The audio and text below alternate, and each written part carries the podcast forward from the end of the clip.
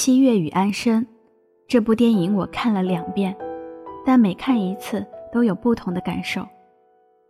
我不知道为什么我会看它两遍，我平时很少这样的。大概是因为七月的存在，也是因为需要安生罢了。七月与安生，我感觉它不仅仅是一部电影，它也是我们的生活，是我们生活的缩影。准确的说，我想表达的是，我是流浪的安生，也会是安稳的七月。第一次看的时候。除了他们互写明信片的情节让我触动和向往，这也许是因为我也是一个热爱明信片成瘾性的人吧。我并没有想太多别的什么，这也是我看到这些充满荷尔蒙气息的所谓青春片的一项作风。而第二次看，是因为躺在床上偶然看到朋友发的一篇文章。当时有一种让我想再看一次的冲动和欲望。我躺在床上看完了，大概晚上的时候，我们都容易犯文人的毛病，所以容易想很多。恰恰这一次，我明白了影片里面包含的其他一些东西，也看到了自己的影子和骨子里的那份执着。我喜欢的电影有两种，一种是让我忘记自己原本的生活，一种让我想起自己原本的生活。而《七月与安生》恰恰属于后者。我们每个人生来就是一座孤岛，经历的多了，这条道理才体味的越发深刻。但那之前。也许注定要流泪，或者说漂泊那么一次，才会找到住在心中的另一个自己。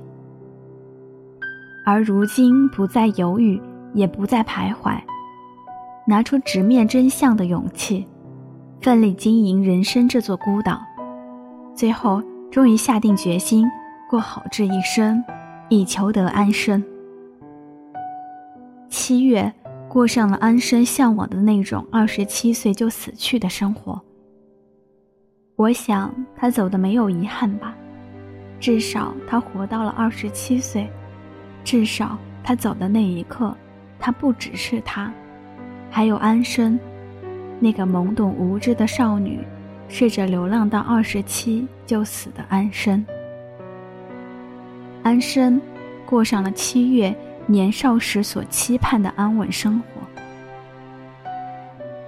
我想，安生给自己起了“七月”这个名字的时候，一定经历了很多的挣扎吧。虽然他并没有过上自己年少时所期望的，但是至少他活着。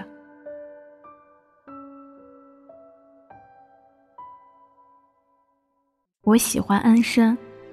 喜欢那个没有被童年的不幸打垮的安生，我也喜欢七月，喜欢那个最后终于能活出自己的七月。生活总是让人猜不透、摸不着，看似真实的，总是夹杂着虚幻；看似虚假的，也透露着真实。我们是安生，也是七月，这。就是生活。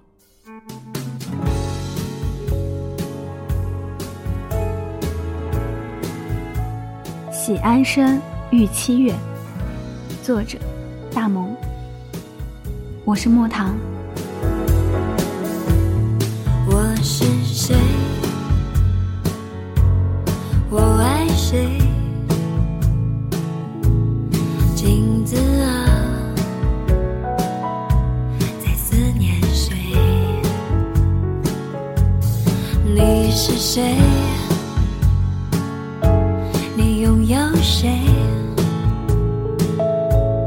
时间啊，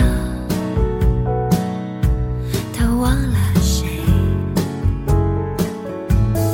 找一个地方，让我能够更坚强，就像在梦里的天堂。